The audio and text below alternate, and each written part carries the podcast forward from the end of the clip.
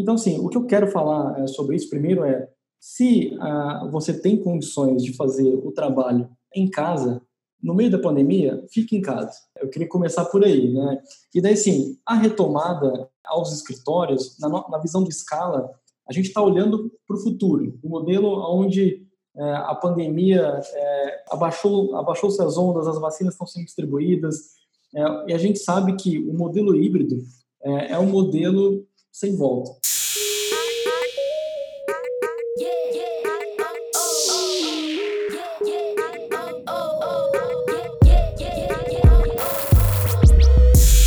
Está começando mais uma experiência de áudio, mais uma explosão de conhecimento. O podcast empreendedor é um podcast de entrevista que vai te dar uma injeção extra de motivação. Toda semana eu entrevisto CEOs e fundadores de empresas que compartilham conhecimento sobre suas experiências pessoais e ajudam empreendedores que estão trilhando seus próprios caminhos. Ah, se você gostar do nosso programa, por favor, lembre-se de classificar e comentar o podcast para a gente conseguir motivar mais empreendedores a abrirem os seus próprios negócios. Participe você também do podcast empreendedor e faça perguntas para os nossos entrevistados. Basta seguir nosso Instagram, podcastempreendedor, e assinar nossa newsletter em www.distritoe.com.br. Vamos nessa!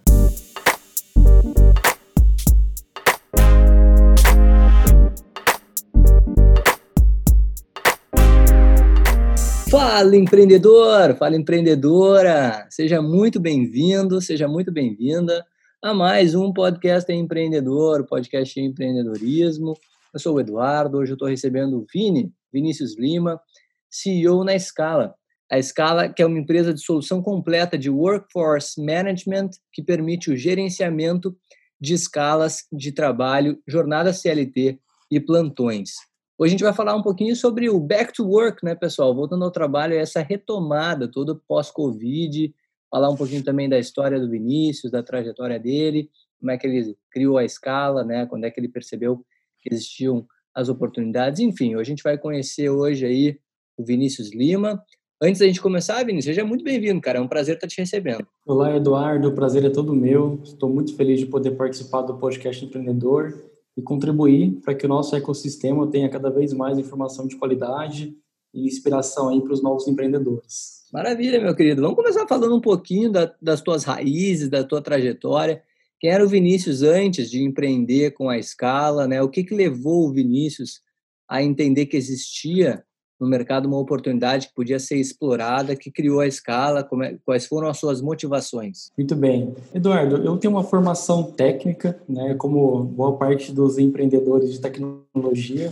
Então, desde pequeno, desde os 13 anos, já programava computadores. Eu gostava de programar na época um bate-papo, talvez você tenha usado, os mais velhos utilizaram, o Mirk. Né? O Mirk era uma ferramenta de, de bate-papo, eu já fazia algumas automações, e daí entrei no curso técnico e persegui uma faculdade, que na época era uma das melhores, é, do qual eu sonhava em estudar, que era a Federal de São Carlos, e ingressei de cabeça no mundo da tecnologia e desde lá, né, quando você entra numa universidade pública, você tem normalmente, normalmente uh, os professores que te orientam a seguir o caminho da academia, né? Normal. A faculdade pública ela, é, ela vive de pesquisa, né? E eu experimentei pesquisa, é, não gostei e me chamava mais atenção o outro lado da moeda, que era o lado empreendedor, o lado do mercado, né? E desde então eu criei uma empresa júnior chamada Kiratech com amigos da faculdade do qual eu prestava serviços de é, informática, desenvolvimento de site, aplicativo, e desde lá criou-se essa sementinha né, do, do, empreendedorismo.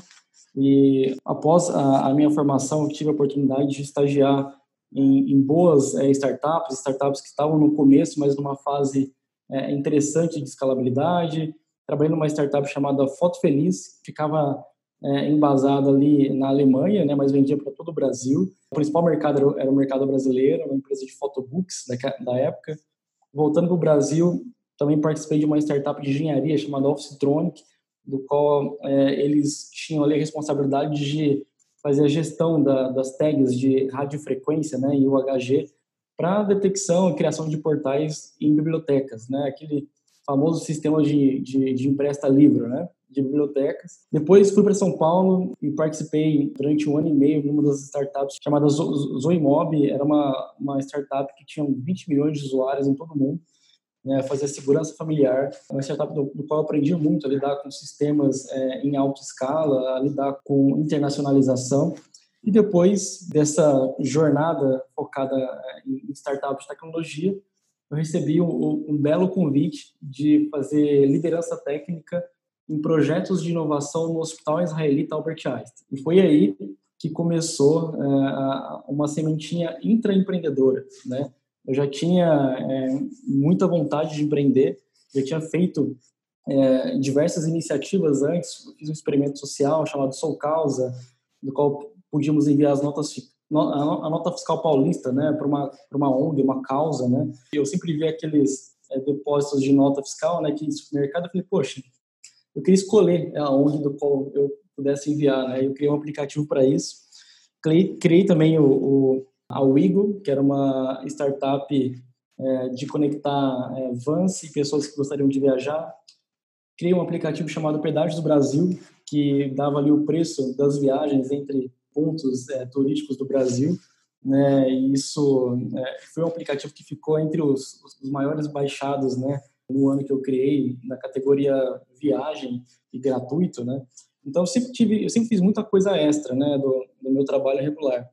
E daí, no Einstein, com o laboratório de inovação, eu consegui unir essa, essa minha cosquinha né, de, de fazer coisas é, fora dali do, do meu trabalho, é, mas dentro do, do, de um processo de uma grande corporação, do qual era o laboratório de inovação, e eu precisava, de fato, criar novas soluções e entender as oportunidades, que nós chamamos de oportunidades não cobertas dentro do hospital, e explorar essa oportunidade até que isso virasse um negócio. E, e o Scala, então, é uma dessas iniciativas do Laboratório de Inovação, do qual foi criada é, percebendo oportunidades dentro do hospital e percebendo as oportunidades que o mercado ainda é, precisava, né, relacionado a essa temática de gestão de, de, da força do trabalho, e foi assim que saiu o Scala. Então, um case de intraempreendedorismo, nós falamos que o, o Scala é uma spin-off, né, uma, uma empresa que nasce dentro de uma outra empresa, né? Então, o laboratório de inovação do Einstein é uma máquina de spin-offs. Né? Fora a incubadora de startups, que é a ErixBio, havia esse laboratório e há ainda esse laboratório para que esses, essas oportunidades observadas dentro do hospital possam virar unidades de negócio e ganhar o mercado como startups. O intraempreendedorismo, que também é aí o grande fonte da, de conversa aqui do podcast empreendedor, que é uma maneira muito legal também para quem está buscando empreender de algum jeito dentro de uma empresa, né? Empreender com fazendo parte de uma grande empresa. É muito legal você tocar nesse ponto, e outra coisa que eu queria te perguntar, Vinícius, é que a gente tem muito ouvinte aqui que tem a dúvida, né, de, por exemplo, tá saindo da faculdade e vai querer empreender direto, ou será que deve fazer algum tipo, ter algum tipo de experiência em startup? Na sua trajetória, você citou diversas startups que você fez parte, né? Você diria que a sua quão, quão significativa, né? Você diria que foi a sua participação nessas startups para ter criado depois a escala? Eduardo, é, eu diria que a participação nessas empresas, né, essas startups, antes de, de fato, seguir o caminho empreendedor, é, ela foi assim, vital, foi a base para mim. Né? Foi onde eu aprendi que empreender não é só fazer programação de computador, né? não é só fazer software. Né? É então, empreender é, é uma junção de múltiplas disciplinas. Né? Empreender é você trabalhar é, com marketing, é você ter uma máquina de vendas, é você saber segmentar as funções dentro de vendas, pré-venda, pós-venda, você ter um time de suporte, aí você tem o suporte N1, N2, N3, é você fazer gestão de pessoas, é você cuidar de cultura, é você saber fazer administração financeira, planilha. É um mundo gigantesco, né? Então, para o empreendedor que está é, entrando né, na, é, sem essa experiência prévia, saiba que é um, é um mundo multiprofissional, né, multidisciplinar. E que, se você é técnico, né, como a maioria dos, dos founders de tecnologia são, é, vai chegar uma hora que a programação é o de menos, né? E você vai ter que provar a atração do seu negócio. Então, é claro tem a fase do produto, e daí surgiu que a criação do produto tenha o mínimo esforço possível. Existem tantas maneiras de se validar é, uma ideia sem você entrar imensamente no, na complexidade técnica. E esse é o defeito dos founders técnicos, né? A gente acaba querendo fazer algo perfeito, sendo que a gente precisa é, primeiro fazer uma validação, entender se esse mercado existe. E, muita, e muitas vezes, para isso, é, a gente tem as ferramentas necessárias já prontas. Cara, você tem o Google Forms, você tem o WhatsApp, você tem a planilha.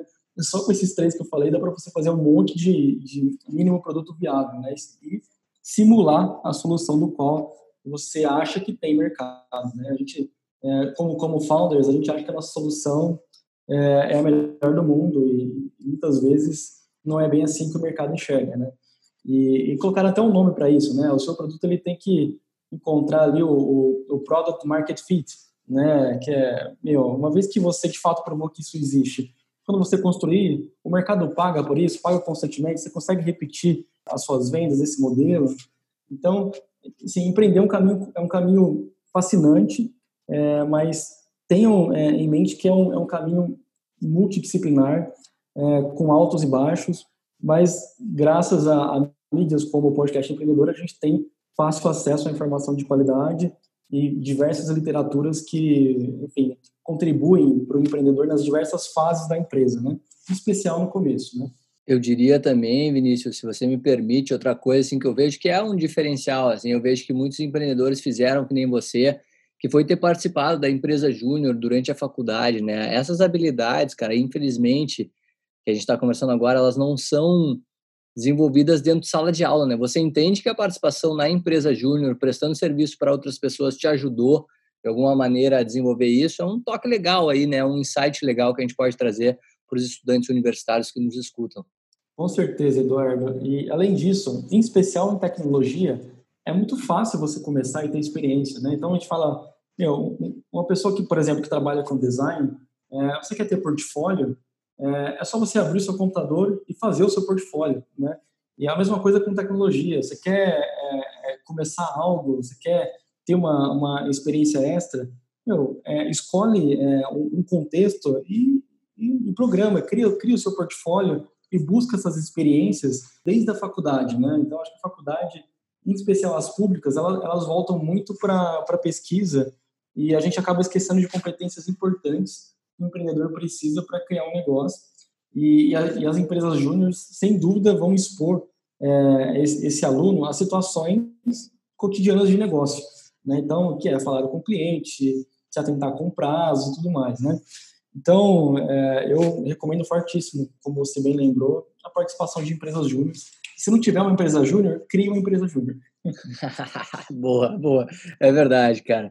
É, já é o suficiente aí para você, nosso ouvinte, que ainda não assinou o podcast empreendedor, assinar o podcast empreendedor para não perder mais insights aí, pedradas, né, que os nossos empreendedores dão na nossa cabeça aí para que a gente consiga empreender melhor e se fortalecer como empreendedores.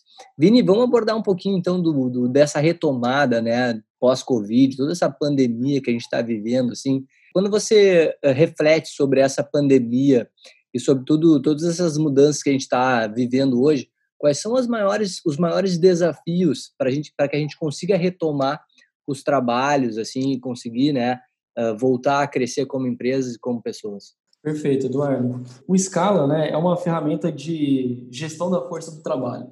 Então, a gente está muito imerso é, nessa temática. É, primeiro que nós temos clientes que vão desde a área da saúde, é, logística, administração, varejo, né? E a gente acaba conversando com os nossos clientes, entendendo como é que está esse momento.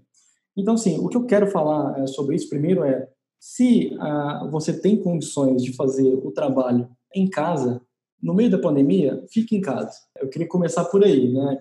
E daí, sim, a retomada aos escritórios, na, na visão de escala, a gente está olhando para o futuro, o um modelo onde é, a pandemia, é, cara, abaixou, abaixou-se as ondas, as vacinas estão sendo distribuídas, é, e a gente sabe que o modelo híbrido é, é um modelo sem volta, né? Os escritórios, eles estão sendo remodelados, né? Então, aquele escritório que cabia 500 pessoas, nesse momento está sendo remodelado para caber 300, 250. Isso vai acontecer ao longo de, de todo o ano de 2021. 21, com certeza. Mas todo esse experimento, né, a gente está vivendo né, talvez o maior experimento do, do século 21, um experimento psicológico, né, são 2,7 bilhões de pessoas que ficaram, de certa maneira, é, em quarentena. É, isso marca a gente, inclusive, e marca principalmente é, como a gente se relaciona com o trabalho. E esse relacionamento com o trabalho, não tenha dúvidas que ele molda como as empresas projetam o seu próximo escritório, né? Eu falo próximo escritório, porque, por exemplo, o Scala já não tem escritório mais. o, Hospital Israelita Albert Einstein de uma semana para outra, colocou duas mil pessoas que são administrativos, né, é, em home office e se desfez de vários andares e repensando o escritório. Então, eu diria que assim, o escritório é, ele está sendo é, repensado para ser um, um espaço é, de união para fortalecer ali, a cultura da empresa, para a recepção de, de clientes. Então, essa retomada ela vai ser muito pautada na flexibilidade. Eu acredito que a, a palavra-chave da retomada é flexibilidade. Nem todos vão querer voltar. É, aqueles que vão querer voltar, vão querer voltar num dia específico ou numa, num período específico. Então, a nossa aposta no Scala é que o trabalho híbrido vai ser o novo normal, né? Porque ficar em casa né, a todo período também tem seus problemas, né? E, e a gente entende que o escritório está sendo moldado para que o trabalho híbrido prevaleça e para que esse trabalho híbrido prevaleça, a gente precisa fazer gestão em cima dessa flexibilidade. Né? Não é, a gente vai, de novo, eu, a gente percebeu no Scala com uma oportunidade para fazer a gestão do, dos espaços com uma ferramenta de gestão de recursos humanos, porque os clientes passaram a utilizar de uma semana para outra a planilha para fazer a gestão das suas posições, a gestão de quem está presente, quem não está, e a gente entendeu que existia então uma oportunidade imensa para fazer um produto que estivesse aderente ao novo normal, que a nossa aposta é que esse, novo normal seja um trabalho híbrido pautado na flexibilidade. Né?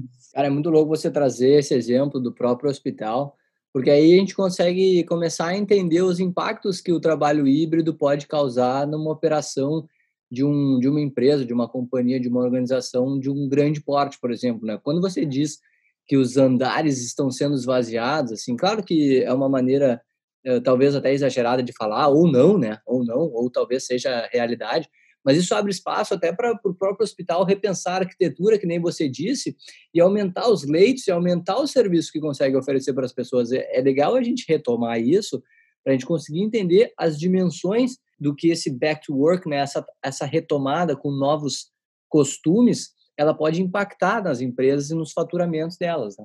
Não tenha dúvida. É, eu diria que, bom, está todo mundo vendo o quanto que a, a, transformação digital foi acelerada, né?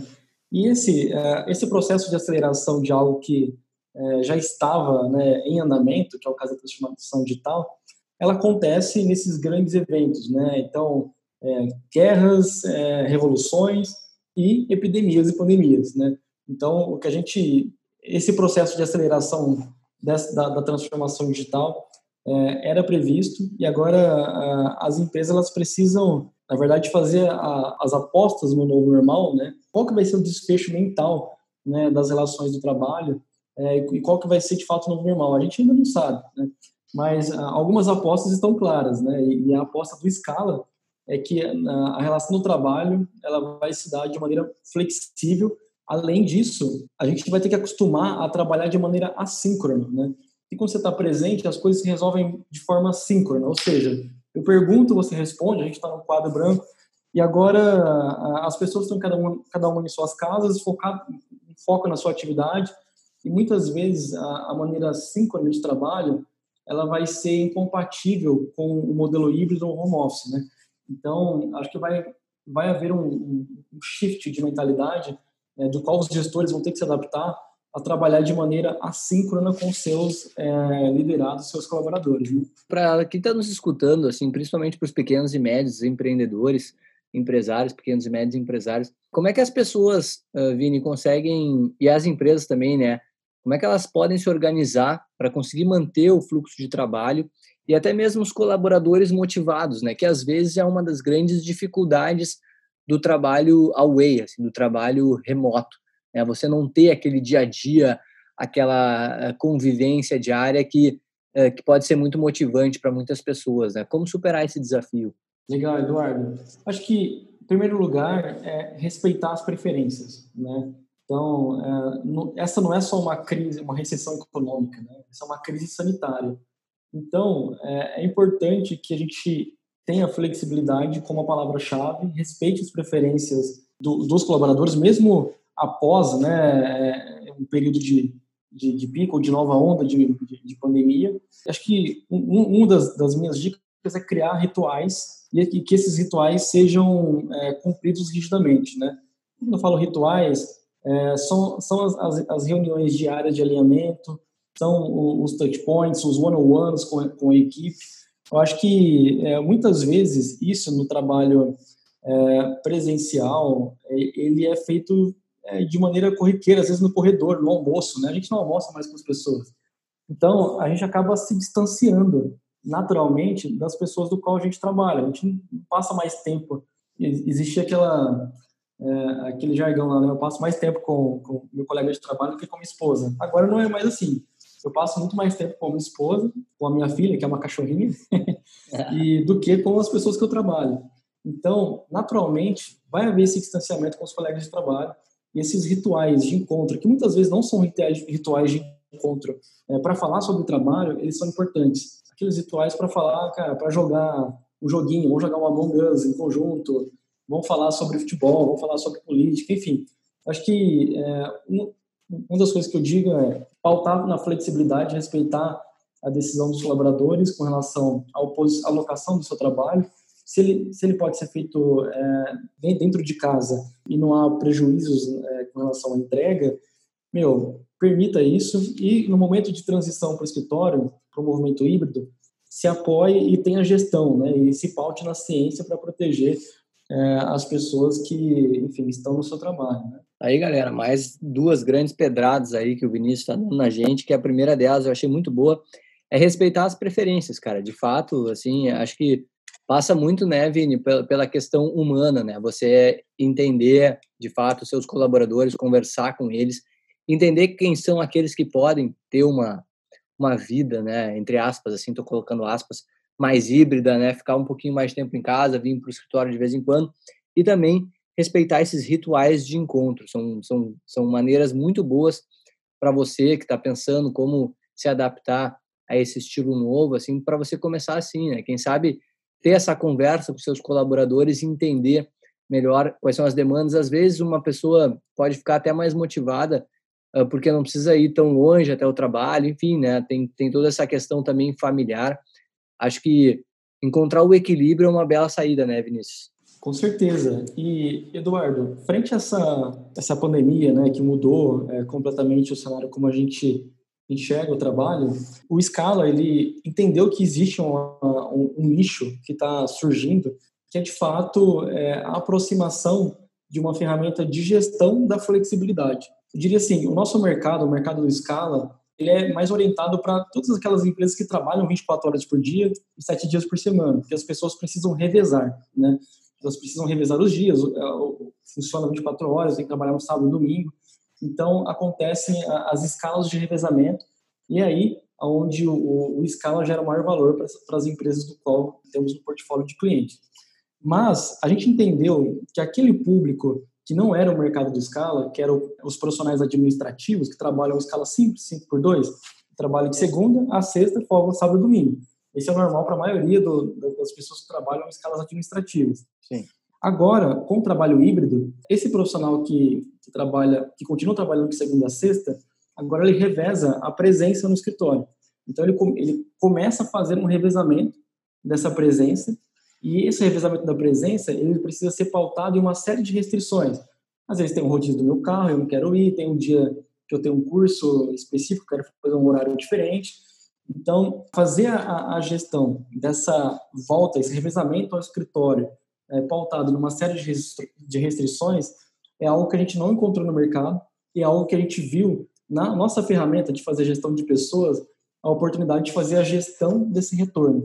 Foi assim que o Scala criou o terceiro produto do seu portfólio, que é o Scala Espaço, apostando de fato na, na, nessa retomada flexível e nessa mentalidade flexível que deve ser permanente para grandes empresas. Né? A gente já tem grandes empresas como a Ambev é, fal falando sobre o trabalho é, remoto e híbrido permanente. Né? Então, não é comum você achar já essas definições em grandes empresas. Né? O próprio Einstein, que é uma empresa super tradicional, uma instituição judaica, médica, né? onde o, o escritório é o hospital, eles estão adotando, já vinham adotando antes da pandemia mesmo, o home office, e agora o trabalho híbrido já é uma, uma realidade que não, não se volta. E quando você pega assim até os próprios dados da ferramenta, assim, como é que está sendo essa adaptação das pessoas assim frente a todas essas mudanças? Elas estão encarando isso como uma, uma, uma coisa boa? Elas estão mais felizes? Você consegue ter algum tipo de insight assim? Porque eu acredito que a gente pode, né, de alguma maneira refletir os dados que você está enxergando para outras empresas também.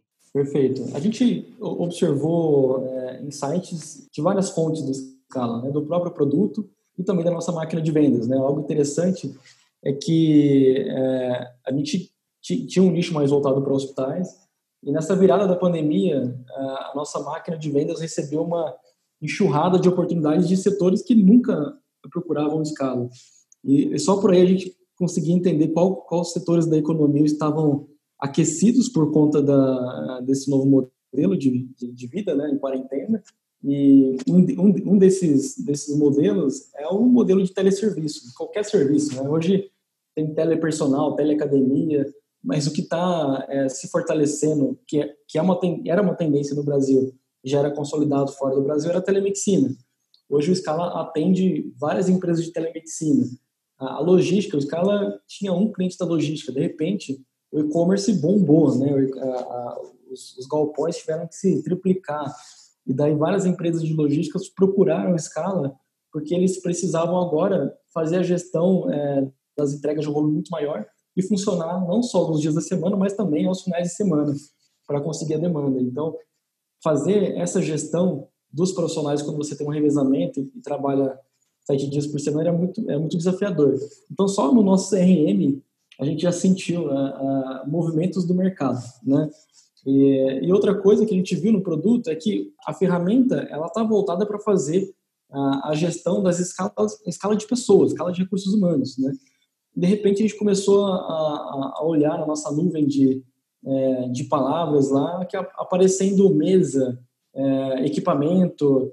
Nossa, olha, as pessoas estão usando o nosso produto, que é para fazer alocação de pessoas, para fazer alocação de máquinas, sala, é, mesa. Olha que, olha que oportunidade. Exatamente, exatamente. Olha que oportunidade, pessoal. Se liga aí, anota no bloquinho aí que o Vinícius está falando coisa boa aí para você que está nos escutando. Exatamente. E foi uma oportunidade que nós notamos e reagimos. Né? Eu acho que antes da, é, da gente é, criar esse terceiro produto, o Escala Espaços, é, nós fomos procurados por algumas empresas que já eram do nosso portfólio, que falaram para a gente, olha, daqui a pouco a gente precisa planejar a retomada, o que o Scala pode nos ajudar com isso? Isso começou a ficar tão frequente, né? Tão frequente que a gente falou, gente, não dá para fechar o olho para isso. A gente vai criar um terceiro produto e vai apostar na flexibilidade do trabalho nos próximos anos. E eu acredito muito que essa aposta está certa. E esse é o mundo do empreendedor, é o mundo de riscos, né? Então, a gente está caindo no penhasco e construindo a asa delta, né? E é isso que está acontecendo agora. A gente está no momento de transição, a gente está soltando um novo produto. Nesse momento agora, né, a gente está fazendo um grande evento sobre essa temática e, e, muitas oportunidades de negócio nesse nicho vão aparecer. Até porque, né, Vinícius, uma coisa é que a gente percebeu, né, que foi inclusive motivo de programa aqui no Podcast Empreendedor, foi a queda dos próprios coworkings no início da pandemia, as pessoas começaram a trabalhar mais em casa e tal. Você entende que essa é uma tendência que vai voltar um pouco mais forte, mais reforçada? É bom o pessoal ficar de olho nisso? Ou você acha que vão existir novas maneiras uh, de trabalhos remotos, assim, de, de trabalhos mais híbridos, onde você, sei lá, tem acesso talvez a um escritório de um parceiro? Não sei, como é que você enxerga isso? Os coworkings vão voltar a crescer? Olha, eu acredito que os coworkings, claro, sofreram o, o, o baque, né? Mas eu acho que um novo nicho para os coworkings está se abrindo. É, as grandes empresas, nem todas elas querem montar a própria estrutura para ter a flexibilidade do qual está se desenhando com o futuro do trabalho, certo? Então, acho que esses coworkings vão ser a opção dessas grandes corporações para ser a estrutura para abarcar o modelo flexível de trabalho. Né? Então, a, a própria empresa, é, muitas vão optar por fazer in-house, né? retomar os, os escritórios, não existem mais posições fixas, elas são todas rotativas, e vão fazer a gestão é, disso com sistemas como Scala, como que nós criamos. Mas outras vão optar pelo coworking. Né? O coworking já tem é, uma cultura de, de, de alguns coworkings né, já tem uma cultura de escalas é, de escalas é, de, de, mesa, né, que são é, revezadas, né, não, não fixas, é, modelo rotativo. Eu acredito que esse é o caminho para os coworkings a, a partir de agora. Aí, galera, então a grande dica aí para quem trabalha no ramo, fica a dica do Vinícius aí, as oportunidades ainda vão crescer mais ainda.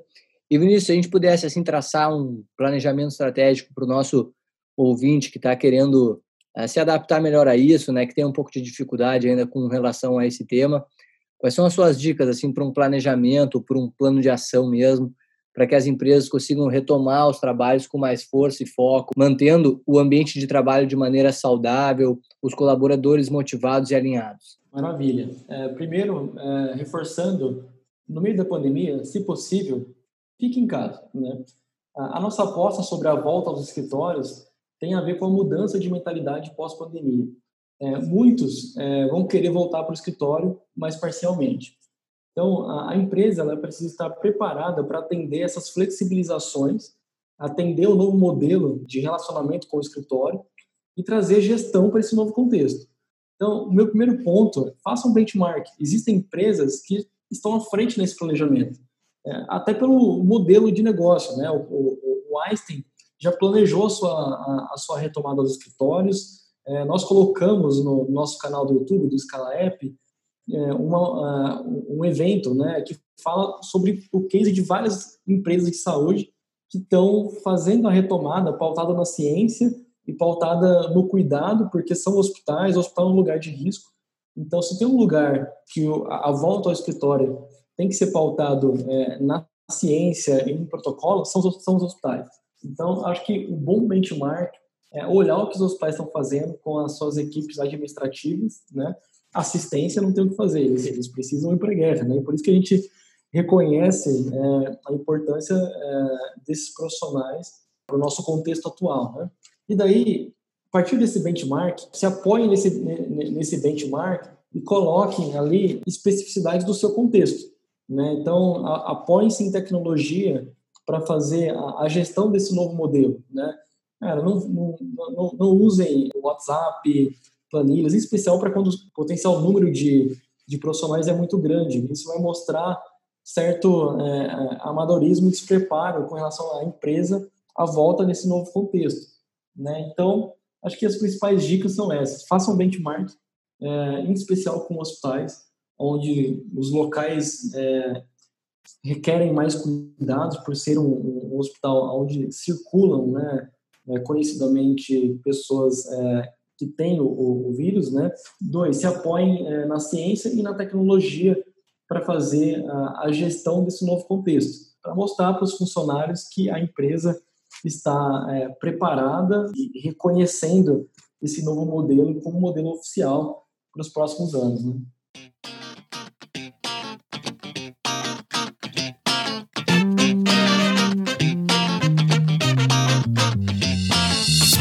Sabia que já é possível mandar perguntas para os nossos entrevistados e nos ajudar a fomentar o empreendedorismo mundo afora?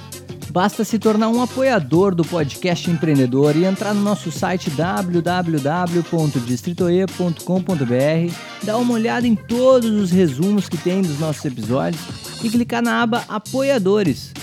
E agora, o Pergunta Empreendedor de hoje para os empreendedores e empreendedoras que estão iniciando as suas jornadas, Vinícius? Quais são as suas dicas? Olha, primeiro, estejam conectados de forma genuína ao ecossistema empreendedor do seu segmento. Normalmente, quando é, o profissional que está começando a empreender, ele está empreendendo em determinado segmento, né? Seja ele é, uma, uma health tech, uma fintech, enfim, HR tech, como é o caso do Scala, né, uma empresa de RH. Então, estar conectado é, ao ecossistema e, nos eventos, assistir o, o, os canais que falam sobre o assunto, os podcasts, se conectar com a comunidade, vai abrir oportunidades para que você se relacione com pessoas que pensam iguais a você e essas pessoas podem ser tutores e potenciais sócios, né? E daí eu coloco a, a, a segunda dica: não façam nada sozinho. Né? Se você é técnico como eu é, sou, né? Busque um perfil que complemente, é, ou seja, um especialista. Às vezes você sabe muito programar numa linguagem, sabe fazer um produto, é um designer muito bom, mas se você está fazendo uma health tech, você tem que se apoiar é, em especialistas, enfermeiros, médicos, pessoas que vivem esse mundo. Né? Então, não, é, se você está começando, criando um time, não coloque pessoas com a mesma mentalidade, né, ou com a mesma especialidade. Eu acho que o ideal ali é combinar o técnico é, com um, uma pessoa de área de negócio, né, para dar para dar jogo. Essa fusão ela, é ela, ela, ela é poderosa, né? Inclusive foi essa fusão que fez o Scala nascer. E, essa, e na verdade é essa fusão que são os, ingredientes, os ingredientes principais é, de spin-offs, empresas que nascem de grandes corporações.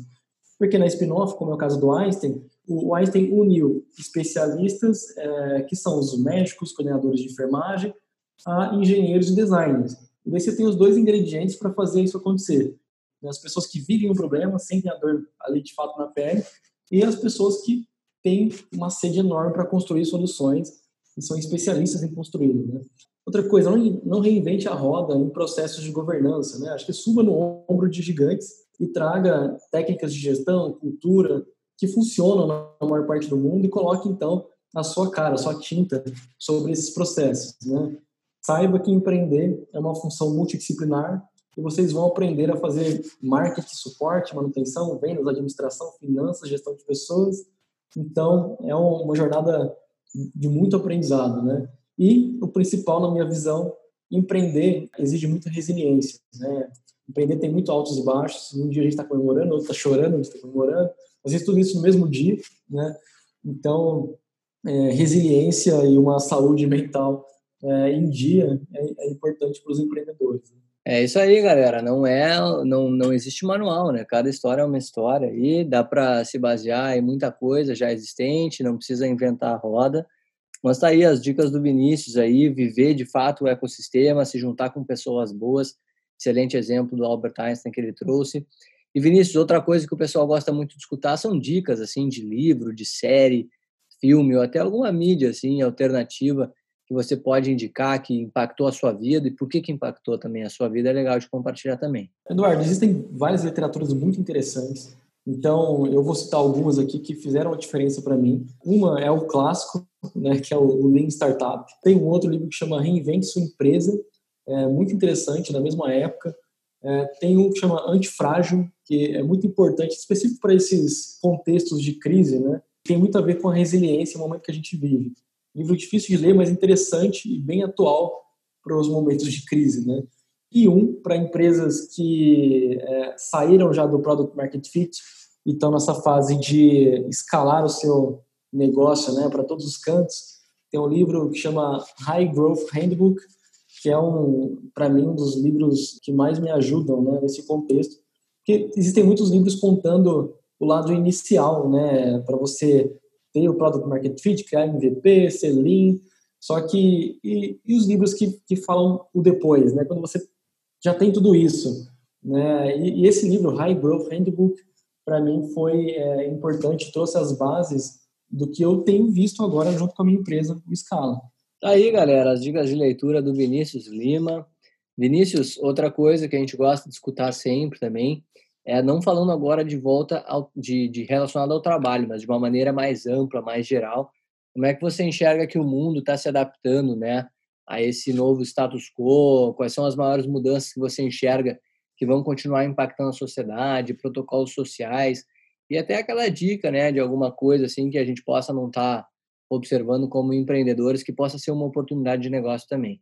Legal, Eduardo. Eu acho que a gente está recuperando uma das coisas é, perdidas ao longo das últimas décadas, né, que é o foco. Independente do, do trabalho ou, não, né, acho que o, o, o trabalho é, em casa ou poucos dias né, no escritório, mas em casa, ele permite que a gente tenha mais tempo para outras coisas, né? Então, e, e, mudando né, aquele hábito de que eu tenho que estar próximo ao trabalho ou próximo à base da minha empresa. Então, é, aí é uma visão pessoal, tá? É, eu mesmo, por exemplo, morava no coração de São Paulo, ali perto da Paulista, do lado do escritório, e mudei. Eu fui para uma cidade próxima a São Paulo, estou né, a 20 minutos de São Paulo, mas é, é praticamente um, uma casa rodeada de mato, do qual eu queria, nesse momento, me conectar mais com a natureza e aproveitar o momento único que a gente está vivendo, né, para experimentar outras coisas, né, e ter mais foco, buscar outras leituras, outras atividades que normalmente a, a rotina anterior me impediria de ter, né. Então, é claro que o foco, hoje o foco é uma grande, existe uma grande competição pelo nosso foco, né, uma competição digital, né, e, e ainda assim, né, com, trabalhando de casa, a gente tem que se policiar para não passar 24 horas por dia no computador. Né? E uma, uma outra mudança que eu espero que, que aconteça, que pegue, é mais crédito à ciência e, e mais crédito a, a, aos profissionais e ao cuidado da saúde, ao cuidado mental. Né? Eu acho que muita gente deixou alguns uns parafusos sair né, nesse momento, porque é muita coisa acontecendo, muita notícia boa e notícia ruim ao mesmo tempo. É, a gente está é, imerso no, agora no mundo que a gente se relaciona basicamente digitalmente. Então, o, eu acredito que o cuidado com a saúde mental é, vai ser um, um legado né, para é, esse momento que a gente está vivendo. Acho que nunca se buscou tanto é, profissionais de saúde mental como tem se buscado. É, quebrou um pouco desse, desse preconceito, né? E espero que os hábitos de é, higiene sanitárias permaneçam, né? A gente havia ainda muita resistência, por exemplo, com o uso de máscaras ou aparatos de, de, de, de proteção quando você estava gripado. Eu acho que agora é um, é um ato ali de, de empatia com o próximo, né? Tá aí então, galera, a visão do Vinícius Lima, CEO na Scala. A Scala que é uma empresa que dá a solução completa de workforce management, que permite o gerenciamento de escalas de trabalho, jornada CLT e plantões. Uh, Vini, para o pessoal que quer ter acesso mais a teu conhecimento, quer entrar em contato, até, ou até mesmo quer saber mais da escala, passa suas redes sociais aí, enfim, fica à vontade, o mic é seu. Maravilha, Eduardo. É, o nosso site é escala.app, escala.app. Lá tem todos os detalhes do nosso produto. Nós promovemos constantemente eventos sobre a temática, né? Então, o nosso canal é, no YouTube também escala.app, né? YouTube barra escala.app. E no LinkedIn eu estou como Vinícius Lima, né? LinkedIn barra Vinícius.lima e à disposição aí para trocar informação, em especial com é, empreendedores. Acho que a gente aprende muito, tanto com, com os, os, os, novatos quanto os mais experientes, né? Acho que uma das, é, das coisas que eu aprendi nesse ecossistema empreendedor é que conversar com outros empreendedores é uma das fontes mais poderosas de conhecimento. Né? É verdade, cara, é verdade. Concordo muito com você. Por isso que nós temos aqui o podcast empreendedor e por isso que eu convido, já aproveito para convidar você, nosso ouvinte, que ainda não está inscrito aqui, a assinar o podcast empreendedor, enviar esse episódio para alguém que você acha que pode se beneficiar desse conteúdo aí, riquíssimo de informação que o Vinícius está passando para a gente aqui. Também te convido a me escrever, mandar o seu e-mail com indicações, sugestões, ou até mesmo uh, sugerir né, algum empreendedor ou empreendedora para ser entrevistado aqui por mim. Basta enviar para contato@distritoe.com.br.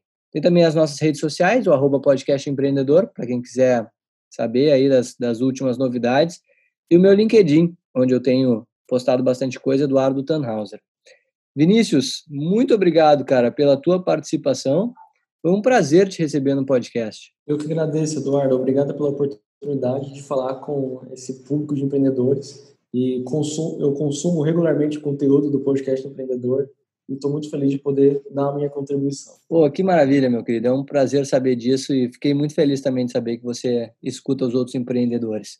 É isso aí, galera. A gente vai ficando por aí, então, sempre com energia muito positiva para quem está precisando, para o nosso pensamento mais positivo para quem, de alguma maneira, está sofrendo os impactos desse coronavírus. Aí ficam as nossas melhores energias.